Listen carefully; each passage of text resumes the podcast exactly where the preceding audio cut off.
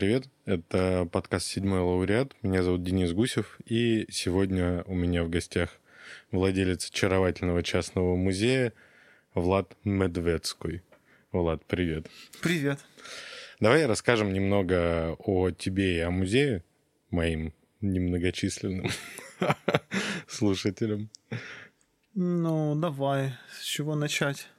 С чего начать? Э, хотели сделать фотостудию с супругой. Э, искали помещение, значит, думали там какие-то там подвалы. А случайно нам показали, ну, нам показывали подвалы, нам ничего не подходило, потом мы поняли, что нам нужен свет э, и закон. Подвал это не вариант. И нам показали квартиру, где уже был парадный вход, парадная лестница, красивая дубовая резная лестница и большая комната, там 35 квадратных метров с большими окнами высокими, около там трех метров окна высотой. А, нам понравилось само помещение, уже как бы там были варианты как фотозоны, вот эта самая лестница, в общем. И на соседнем доме висела табличка что в этом доме в таких-то годах жил Иван Алексеевич Бунин.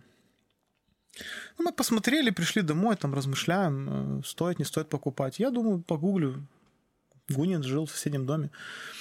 А, начинаю, ну, ввиду того, что у меня образование историческое, и э, как бы я читаю, что в этом доме жил Бунин какие-то годы, писал окаянные дни. Я начинаю там смотреть, анализировать, я понимаю, что он жил не в соседнем доме, а именно в этом доме. И эта квартира оказывается как бы то место, в котором он писал эти окаянные дни. Удивительно. Ну, и мы, конечно же, покупаем. И около года там делали ремонт, реставрировали все, загорелись очень этим и получали море удовольствия. Целый год, в общем, кайфа, чистого кайфа. Вот все, собира... начали собирать экспонаты, думали, как это все вот сделать, совместить и музей, и фотостудию, чтобы это все работало. А, и вот где-то через там ну, чуть больше года мы открылись. И сначала не очень людям было интересно, ну, как музей Бунин сейчас в Украине это не особо людей интересует. Но потихоньку люди, люди начали приходить, и все это дело заработало, и фотостудия, и музей. Вот буквально сегодня он уже группа приходит, люди сами звонят, можно ли привести к вам группу. Ну и там через три года как раз получилось был 150 э, лет со дня рождения Ивана Алексеевича, и мы поставили памятник около дома. И уже туда тоже приводят экскурсии, буквально вчера. Вот да, да, да, я вчера видел, на входе да, стояла большая да. группа, и что-то им экскурсовод рассказывал, показывая на этот памятник. В общем, вот так вот. На самом деле это чисто по приколу. Вот нам мы, мы кайфовали от этого. Вот, вот ну, делали, это очень классно, получить что удовольствие. Мы поговорим по поводу еще бизнесовой стороны этого всего. Но давай сначала про значимость вообще этого места. Это квартира Буковецкого. Это дом, это весь дом особняк, который принадлежал художнику Буковецкому. Но кроме Буковецка там жил еще один художник, Петр э, Александрович Нилус. А, он жил прямо в том же он доме? Он жил в этом же доме. Они с Буковецким были большие друзья, в общем, неразлучные были. Буковецкий пристроил к дому со стороны двора отдельный вход и на чердаке ему построил мастерскую. Не Если знаю. вы когда-то будете в Одессе, то картины обоих этих художников, ну, понятно, можно загуглить, но вживую обоих этих художников можно найти в Одесском художественном музее. В Киевском национальном художественном музее. Много их работ в, в украинских музеях, и, кстати, и в российских музеях тоже. Но в Одесском есть вот этот знаменитый портрет Бунина. Да, Мне да. кажется, это лучший портрет э, Бунина, который был вообще сделан. Ну, то есть он такой там на пике форме, еще не, не сильно помятый миграцией. Он не вот это, он оттуда эмигрант, переживал как раз вот эти все эти... 19 год, кажется, да, этот да, портрет. Да, да, да. А он эмигрирует в, в 20 году, там, в январе, 25 января. То есть это вот перед отъездом он уже понимал, что он уезжает, и Буковецкий пишет его портрет на память, и вот фиксирует вот это его, так сказать, отношение, чувство. Продолжая, помимо Бунина, кто там еще отметился из э, значимых? для нашей культуры персонажей? Ну, если из писателей, то, э, значит, э, Корней Чуковский, есть портрет Буковецкий написал его портрет. А, значит, Алексей Толстой, Максимилиан Волошин. Об этом упоминает э, в своих дневниках Вера Николаевна Муромцева. Жена Бунина. Жена Бунина, да, как они жили у Буковецкого, и она упоминает, кто приходил к нему в гости. Алексей Толстой, а, значит, Валентин Катаев, это он уже сам все. уже, да, пишет об этом. Возможно, и Петров, наверное, мог приходить. Наверняка, да. Да. Давай дадим пару разъяснений. Корней Чуковский, на самом деле, несмотря на то, что он известен почти всем как детский писатель, это очень серьезный литератор. И журналист. И Да. журналист, который много писал об одесских художников. Он, можно сказать, прямо работал на это объединение. Публицист был выдающийся, Да, да. да, да. Ну так вот, э, Корней Чуковский, он скорее сбежал уже в советское время в детскую литературу. Ну, это был частый такой маршрут эскапизма у э, писателей, которые имели дореволюционный след. Они частенько уходили либо в детскую литературу, либо в переводы. И, ну, Корней Чуковский, в общем, не стал исключением. А, И Петров, не все, может быть, знают, э, Евгений Петров — это младший брат Валентина Катаева. Тот самый, который Ильф и Петров 12 Да, лет. это у него псевдоним по матери, по-моему. Мать была, по-моему, фамилия Петрова. А, не по отцу, по отчеству. Валентин Петрович, да, отца Петр звали, кажется, поэтому псевдоним такой. Нет, у них... э, Как же у них фамилия? Я забыл, честно. Собрались литературу Да. Ну, по-моему, по матери. И, кстати, ну, наверное, можно сделать немножко саморекламы. У меня есть э, выпуск и в аудиоверсии, и видео на YouTube. Как раз э, я читаю лекцию по поводу э, отношений между Буниным, Катаевым и Набоковым. И читаю я стоя где-то вот у Влада, где-то вот в том месте, где на диванчике э, Бунин учил Катаева, как э, правильно писать короткую прозу. Такое вот э, гений место, давайте так назовем. Э, Так, на чем мы остановились? Ну, на Кто зна- там бывал? Э, Да, да. Значит, кто еще бывал? Интересно, э, я сам недавно это как бы заметил между строк, я пропускал, читал и пропускал. Оказывается, там был Врангель, приходил в гости к Ивану Алексеевичу, Врангель. В момент белой оккупации Да. или когда он еще был на таком полулегальном положении? Ну, Там я в- так понимаю, когда у власти были Деникинцы в Одессе, вот тогда он и приходил, да, и, вероятно, с Буниным вел какие-то беседы, потому что Бунин издавал журнал, э, значит, какие-то газеты издавал, журнал «Единение», потому что я в одной газете видел объявление, что Бунин, Соломон Юшкевич, еще кто-то издают журнал «Единение». Что-то не похоже на Бунина вписываться с каким-нибудь Соломоном Юшкевичем. Не, Юшкевич это одесский писатель, он очень известный был, они дружили, он там много пишет. Бунин же был довольно лютым антисемитом. Я бы не сказал, что он был лютым. Слушай, Наверное, в порывах там каких-то гнева он мог, конечно же, сказать. Оста- Я, я помню, я натыкался в переписке, но понятно, что на такие вещи больше западные исследователи обращают внимание, чем наши.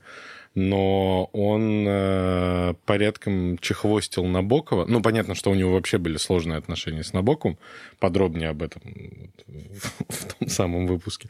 Но он прям порядком чехвостил на тему того, что он женился на еврейке. Ну, во-первых, э, когда в, в- в годы войны, значит, он прятал евреев у себя на вилле. Ага. Не, А, ну, в принципе, Есть да. даже книга, у него секретарь был, вот, один из этих евреев, Бахрах, он написал книгу «Бунин в халате». Вот он описывает там, как жил Бунин. Ты в читал? общем. Я, Да, я у меня есть добрался. она. Могу дать Я недавно почитать. еще э, добрался в дневники Бунина. Ему даже, Или кстати, хотели премию дать какую-то. Устами Буниных. Устами Буниных ты читал? Это дневники Муромцевой, устами Да. Буниных. Да, Да, я читал. так и не добрался. еще. Очень ценный материал, э, именно вот Вот в почитать. части квартиры, да? В части квартиры и вообще вот жизни Бунина, с кем он встречался, с кем он общался, там буквально по дням, куда он поехал, с кем они виделись, их путешествия, в общем, м, такой вот информационно очень интересно. Давай к организационной стороне. А, Насколько сложно сделать частный музей в современной Украине? Мне кажется, несложно. Главное желание. И тут еще... Какие-то специальные лицензии, может быть, общение с э, Минкультом? Нет, ну, э, я же его, если бы я пошел, сказал, я хочу музей, там, зарегистрировать его, наверное, там должны были быть какие-то отношения. Но Мгм. у меня же ничего этого нет. Зачем? А мне кто-то говорил, что приходите, и мне примерно сказали, что будет. Значит, там я буду какие-то отчеты писать, я должен буду там что-то А делать. тебе за То это есть- что, что-то бы светило, какое-то финансирование или что-то еще? Нет, скорее всего, там дали бы бесплатный, бесплатный проезд там на трамвае, наверное. Что-то такое. Окей. Да. А так... Э, Хорошо, а градостроительные какие-то организации, которые, ну, ты же как бы тут понятно... Ну, я, я понятно, хотел выкупить подвал, я не буду э, говорить всех подробностей, да, но э, там пили кровь и требовали деньги. В общем, вот так. Слушай, но ну, здесь в Одессе и же... выкупать его получилось нерентабельно, его проще вот так арендовать и все. В Одессе же, а, ну, в принципе, куда ни плюнь, тут старая застройка, исторические здания, то есть город, э, советские реновации, в общем-то, обошли стороной. Исторический центр остался, ну, по крайней мере, на мой взгляд, относительно нетронутым, относительно других крупных городов. Все-таки город-миллионник же, верно? Угу. Вот. А, и, наверное, там это как-то, ну, на потоке вообще все, все стоит. Ну, вот они требовали постоянно, вот когда я хотел этот подвал выкупить под квартирой, мне нужно было собирать уйму документов, мне нужно было там разрешение от архитектуры одно, потом второе, какие-то подтверждения, требовали, чтобы я паспорт дома сделал, а он очень дорого стоит, что там порядка, там, грубо говоря, 800 долларов. Для того, чтобы получить разрешение на ремонт в подвале, мне нужно было создать этот паспорт дома. В общем, куча документов. У меня, у меня там пачка, не знаю, если так ее высотой поставить сантиметров, наверное, 20 документов, это я собрал. И это не конец. Они меня постоянно обгоняли то, то, то, то, то, то, то. Пока ты не дашь там где-то деньги, чтобы там все это кто-то за тебя сделал, и ты сам не, не сделаешь, в общем. Не, ну сделаешь, ты будешь ходить, требовать, там, добиваться, ругаться, там. В общем, наверное, сделаешь. Но мне просто уже надоело. И мне нет времени этим заниматься. Я оставил так, как есть, и все. Слушай, а по поводу ремонта и реконструкции, вот что оказалось самым сложным? Ну, то есть там поиск, может быть, ну, аутентичных каких-то материалов или визуала подходящих? Я не знаю, не сложно сказать, что там какая-то прям была сложность. Мне везло. Мне везло. Оно, тут вот какой-то мистический аспект появился. Э, мы купили, мы начали делать ремонт, мы сначала искали строителей. Пришли одни ребята, увидели огромные потолки, там такие, ой, нет, мы не будем это делать, это тут сложно, не будем. А, и нашли мы э, строителей, которые тоже прониклись этой идеей. Угу. Одесситов. Один вообще был такой клятый одессит, такой старый. Он уже умер. Клятый Ну, он такой, он все, все ему не нравилось, все не то, все, город разрушается, все, не, все ему не нравится. Все, вот он такой вот. И, значит, он такой еще крупный специалист был в плане того, что он знал, как реставрировать. Он там знал свойства Значит, вот там нужно было на балке реставрировать. А, и он говорит, эти, их нужно сделать вот так, потому что они ту с этой стороны прогнили, будет на них там нагрузка, значит, их нужно там так обрезать, добавить. В общем, там рекомендовал. Потом мы решили там сделать лепку мы купили первый наш экспонат, был это старое зеркало 19 века, высокое такое, ну, ты видел угу, его, да. А, в бар барочном стиле такое. Значит, они его разобрали, это зеркало. Оно э, не, не деревянное, а из гипса было. Ну, просто покрашено под золото так разобрали и пофрагментарно, там же на месте отлили, э, по, сделали эти, ну, куда заливают? Формы. Фор, формы, да. И там же отливали, мы на стены как бы сделали вот эти барочные стены, сделали, в общем, они нам всю эту классику, мы все сделали из гипса, все как надо, в общем, как, как, как должно быть, не из какого-то там полимера, ничего такого не делать. То есть это все получилось такое аутентичное. И все говорят, это у Буковецка были такие стены, вот это все в барокко. Я говорю, нет, это мы сделали сами. А люди что-то думают, что так у него было, и им кажется, что это такой дворец был. Ну да. Там, и вот нам повезло с этими ребятами. Они такие, они относились хорошо, но правда долго делали. Целый год мы там делали этот весь ремонт. И самое главное, мы нашли столяра, он из Кремидовки откуда-то дядька, который именно... Это где вообще? Кремидовка это под Одессой, тут деревушка такая. Ага. А, и, значит, он любил дерево, любил... Он именно вот такой человек, который ему очень нравился, он это дерево шкурил, он все это разбирал, все там, в общем, все восстановил. Там какие-то фрагментов не хватало маленьких деталей на дверях, он их вырезал вручную, добавлял. Я взял, там не хватало фрагментов на лестнице деревянной, вот этой дубовой но там сложно, там нужно было это все на станке, в столярный цех вести. Я повез столярный цех и думал, что так, ну, у меня, кстати, образование тоже первое столярное. Я закончил угу. столяр-плотник строительный, первое мое образование, а уже потом второе, это уже историческое. А, и, значит, я понимал, как это все нужно делать, во-первых, вот по столярке. И, значит, повез столярку делать вот эти вот перила, восстанавливать фрагменты. И не, не хотели. Говорят, да не, мы это не будем. Я думаю, Слишком сложно? Ну, для них типа было сложно, да. Еле-еле Ага. я нашел одного чудака за большие деньги, который согласился это делать. Он делал несколько месяцев, где-то там что-то он ковырялся, что у меня не было времени. Но, в общем, сделал. То есть найти, чтобы хорошо восстановили столярку, это тоже проблема. Но у нас проблемы, как оказалось, не было. Там попались ребята, которые могли там все это реставрировать, делать эту лепку. Попался вот этот чудак, который все это по, по дереву этим занимался.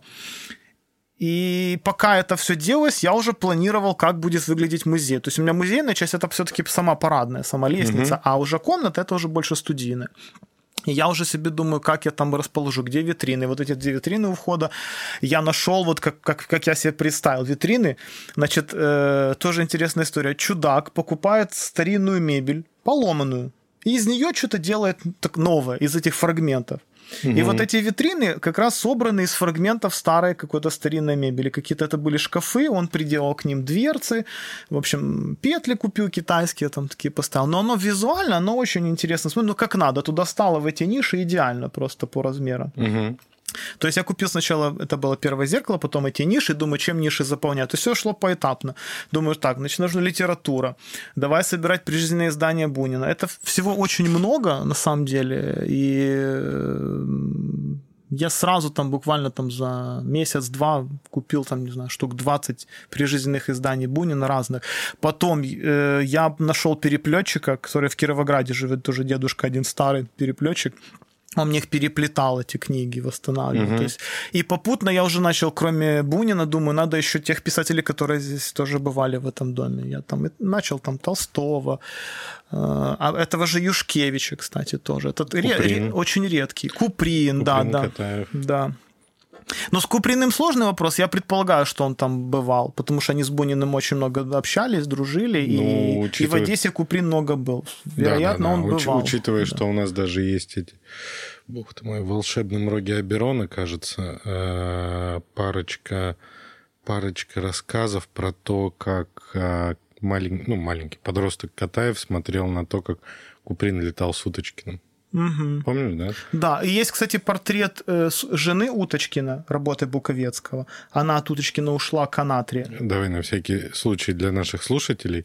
А, Уточкин — это культовый такой авиатор. А, Я, я не помню, Ну, что не с ним- только авиа, он и спортсмен был, он и на, сам, на велосипеде соревнования какие-то выигрывал, он там и боксер, и летал на самолете. В общем, он на Ну, широко, скачках. ш- да. широко вне Одессы он известен именно как авиатор и, ну, такой один из культовых, э, наверное, одесситов. Мне кажется, на аллее с- вот этой звезд, которая у оперного театра, э, его звездочка тоже есть. Не видел еще. А, И, значит, э, начинаем, уже начинаю собирать библиотеку. Думаю, а куда же складывать книги? Значит, нужен старинный шкаф. Значит, нахожу шкаф за небольшие деньги, хороший шкаф. Тоже нахожу реставратора. Ну, в общем, все вот так оно планомерно шло. Вот м, потреб- появлялась потребность, и я ее реализовывал. То есть каких-то сложностей что не получалось. Ну, были какие-то моменты там, ну, такое это все так преодолевалось, в принципе. И вот А, Я сейчас это включу немного. Мне это очень не нравится, режим Дудя. Во сколько это все обошлось? примерно 1100 долларов. Вместе с самой со стоимостью квартиры. А, окей. То Ну, есть не, и- не- это не сами экспонаты, это все вместе. ну, Примерно. стоимость квартиры, наверное... Половина. Половина. Да, ну, то есть да. половина... Ремонт, экспонаты, то есть такое вот. Как ты думаешь, за сколько времени отобьются эти инвестиции? Я думаю, что очень долго. При том э, потоке, который сейчас, э, людей, которые туда ходят. А, ну, как- какой сейчас поток и чем вообще живет студия? Понятно, что локдаун, Студия наверное, живет не в очень... основном арендой, э, в основном арендой, но периодически мы устраиваем концерты Мгм. Э, классической музыки. Вот недавно была там, значит, группа, видел, да. группа, да, дву- парень с девушкой, они играют там что-то аргентинское Мгм. свое. Э, То есть у нас там есть уже постоянный э, парень, одесский певец, он у нас постоянно там раз, два, три месяца проводит концерты, у него уже аншлаги. Ему очень нравится это место. Как бы Акустика она... позволяет нормально? Да, да. А, хорошая. потолки да, же, да, да. Акустика вообще хорошая. Вот он говорит, вот этот парень, значит, э, Роман Капитонов, он говорит, что он когда поет, значит, голос поднимается наверх, спускается и возвращается к нему обратно. Он себя очень хорошо слышит, и как бы вот этот звук его а, обтекает. Вот акустика хорошая удивительно хорош. И, в общем, вот так, концерты, экскурсия. Мы сейчас сделали такой график по воскресеньям. Там либо я провожу, либо вот при, приходят экскурсоводы. Хотели мы человека там как бы на, как экскурсовода, но такой опыт не очень удачный получился. Окей, okay, понял. А, слушай, давай поговорим с тобой о том, ну, куда этот проект твой дальше может развиваться, какие у тебя, ну, то есть понятно, что раз тебе было по кайфу год вкладывать 50 тысяч долларов в ремонт, то, наверное, э, захочется кайфануть еще разочек. А, думаешь ли ты о том, чтобы ну, делать больше этот музей, либо там, ну, либо сделать, например, на другой площадке что-то похожее? Потому что же таких исторических мест в Одессе, ну, мягко говоря, вагон маленькая тележка. Идея была покупать дальше квартиры и выкупать весь особняк. И у нас, значит, рядом продавалась квартира, Э, мы хотели ее купить, но э, продавцы, зная о том, что мы там сделали музей и думаю, что мы какие-то там, ну, вориши. Да, э, они продают выше рынка там процентов на 30. Mm. То есть я давал им рыночную цену, они не продавали. Но эту квартиру продали кому-то все-таки, кто-то купил. Ну, тоже, наверное, проникся. Почему? Потому что квартиру купили, в ней никто ничего не делает. То есть она куплена уже около полугода, там, может, даже Странно. больше. Да. Ну, это кто-то купил, я думаю, для себя вот так вот тоже, как историческое Где-то на других площадках, может быть продолжать э, что? Что-то похожее, например, ну, если там, я не знаю, наверное, все пушкинские, гоголевские места в городе уже давным-давно разобраны под музей или под что-то еще. Не, ну на это надо иметь деньги свободные, будут свободные okay, деньги. Окей, да. бюджет. Представляем, да. что у тебя анлим бюджет, например, завтра к тебе там приходит какой-нибудь международный фонд Сороса, фонд Сороса и говорит, «Э, Владик, нам очень нравится то, что ты делаешь, вот тебе мультец, Давай, короче, вот сделай такой еще парочку раз. Вот что Я бы с удовольствием сделал. Ну, сам этот э, с Гоголя можно начать. А есть какие-то свободные места, которые... Ну, значит, э, дом, где жил Гоголь, это флигель внутри двора. Там сейчас застроили, там построили. Вот как раз по, да, по да, диагонали помню, от Брика, да. Да, вот, там, э, значит, вот был этот флигель, в котором он жил. Но его, не знаю, сохранился, давно не заходил туда. Сохранился, можно начать с этого. Ну, угу. Гоголь, по-моему, это фигура. А, пушкинские места какие-то, наверное, разобраны уже, потому что он, что, Бристоль пушкинским можно считать, место, где музей, что еще? Ну, в Одессе много мест. Э, главное, легенду. Главное, легенду. В Одессе много было известных людей, легенду создать. Давай по поводу известных людей. А, вот если а, топ-5 а, одесситов, в культурном плане, вот ну, там, таких самых значимых, а, ты бы кого назвал? Из писателей или вообще? А, деятели культуры. Ну, это художники, наверное, это Кандинский, это Катаев, это... Нет, наверное, сначала Катаев, но это лично для меня, потому что это литература, на которой я вырос. Мы не претендуем да. на объективность, да. поскольку нас слушает, дай бог, там, я не знаю, мне кажется, по последним цифрам э, подкаст слушает что-то регулярно, что-то там 200-300 человек всего лишь. Поэтому... Ну, Руби. Что, Пушкин... Э, Не-не, подожди, Пушкин не одессит. Ну, так они, получается, никто не одессит. Ну, только Катаев, Катаев. одессит. Катаев, Кандинский. Кандинский, ну, Кандинский здесь... он не, тоже не одессит, он из Москвы сюда приехал. Но долго жил. Ну, какое-то время. Окей. Он уезжал, приезжал, потом ехал в Германию. Кандинского сложно там кем его считать. Ну, хорошо, да, ладно, да. дальше. Просто именно у уроженцев Одессы, кто у нас? Ну, в Одессе все были по чуть-чуть, там, Троцкий, Бабель. я не знаю, Бабель, Ну, Бабель, да. Петров. Ну, ладно, Петров, ну, он бледен даже на фоне Ильфа. Эм, Олеша. Олеша. Кто? Багрицкий. Да. Ну, Ну, довольно талантливая вот эта гудковская плеяда. это все люди, которые, наверное, вот э, конец 19-го, начало 20 века, вот эти фигуры вот от- оттуда. Это ну, творческая жизнь здесь бурлила в Одессе, поэтому... А как сейчас с сохранением памяти? Вот я видел, что есть вот эта аллея звезд рядом с оперным театром, ну там Жаботинский, ну, Кстати, Нилус там. Нилус, да, Нилус, Бука... Буковецкий, они тоже там есть.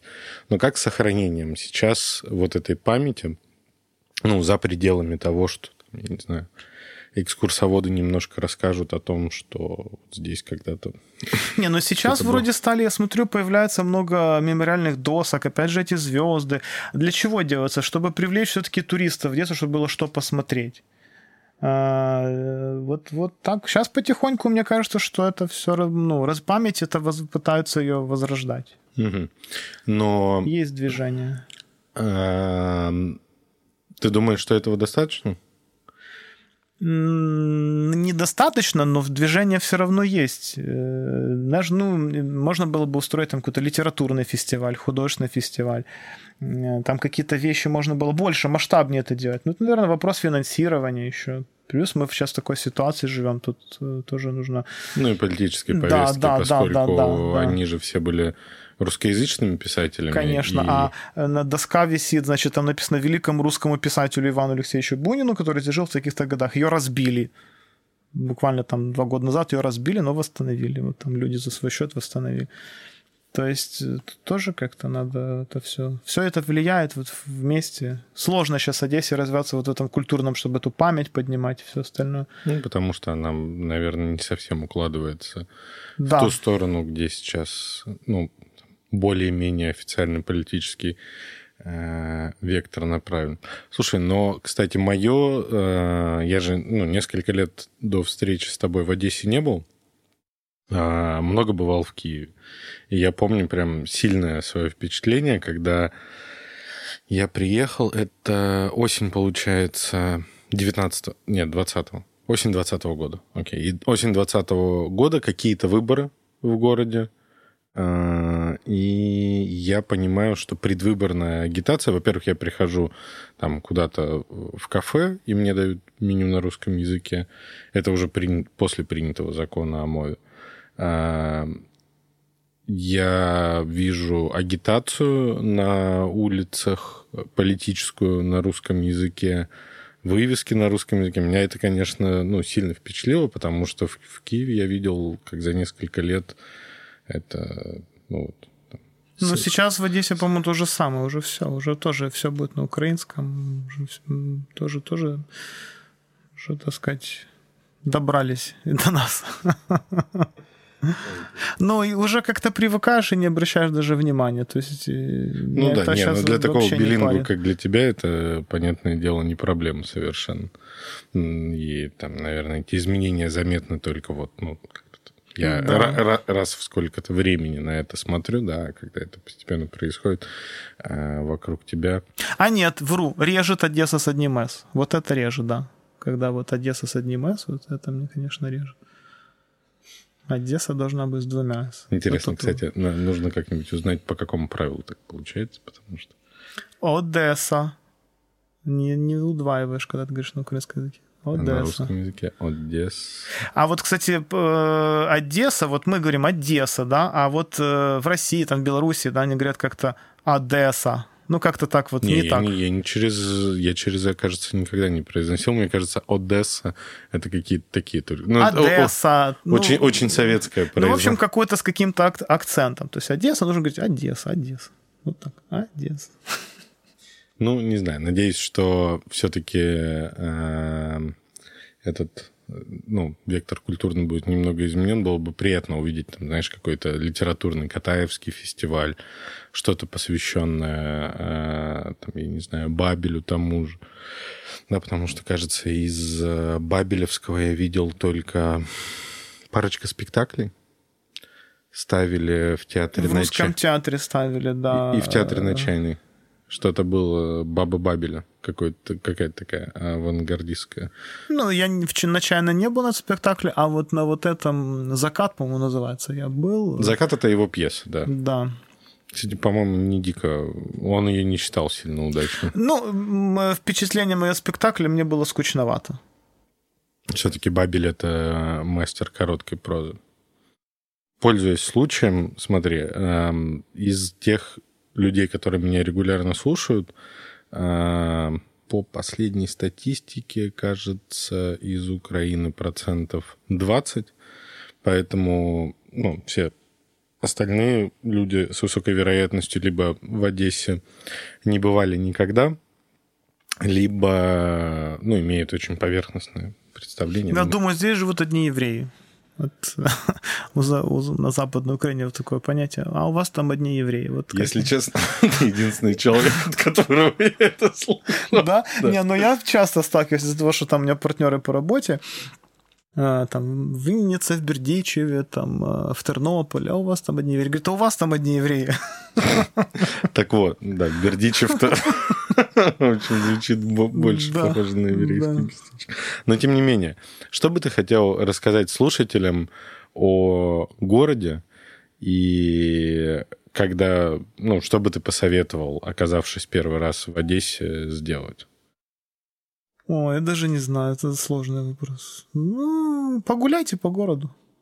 Погуляйте. Где? Пройдитесь э, по Соборке, по Дерибасовской, э, спуститесь к Оперному вниз, туда на Таможенную площадь, поднимитесь наверх, поднимитесь в парк Шевченко. Погуляйте, пешком ходите. Ходите пешком, смотрите.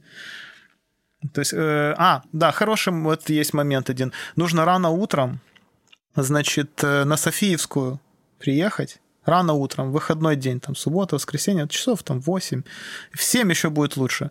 И пешочком пойти вот так вот вдоль обрыва за музей зайти, пешочком пойти вот туда на Тещин мост, пройти туда на Думской площади, повернуть. Почему именно рано утром? А, и, и летом хорошая погода, мало людей. Ну, погода здесь у вас хорошая почти круглый год. И... Я плохой ну, почти вот, не помню. Вот архитектура, вот как-то вот это все море будет. То есть как-то она будет понятна, вот Одесса, что такое Одесса. Вот нужно будет пройтись вот вдоль, э, так сказать, вот порта, вот туда вот. До Молдаванки не доходили? Ну, Молдаванка, мне кажется, сейчас там не очень интересно. Там стали водить какие-то экскурсии, типа там бандитская Одесса что-то такое, но ну, мне сильно, кажется... Э, да, это все такое выпуклое. Но мы-то не... знаем, что бандитская Одесса — это поселок. Но вообще-то, мне кажется, люди, которые живут в центре, э, считают тех, кто живет на поселке Котовска, это не настоящий одессит. Ну, это не так же далеко. Ну ладно, тут свои представления расстояния. Да, тут свои представления. Это для меня 40 минут по пробке, это рядом. Окей. Спасибо большое, Влад. Надеюсь, что твой проект будет развиваться и дальше. Надеюсь, что появятся новые. Было очень приятно поговорить. Спасибо взаимно.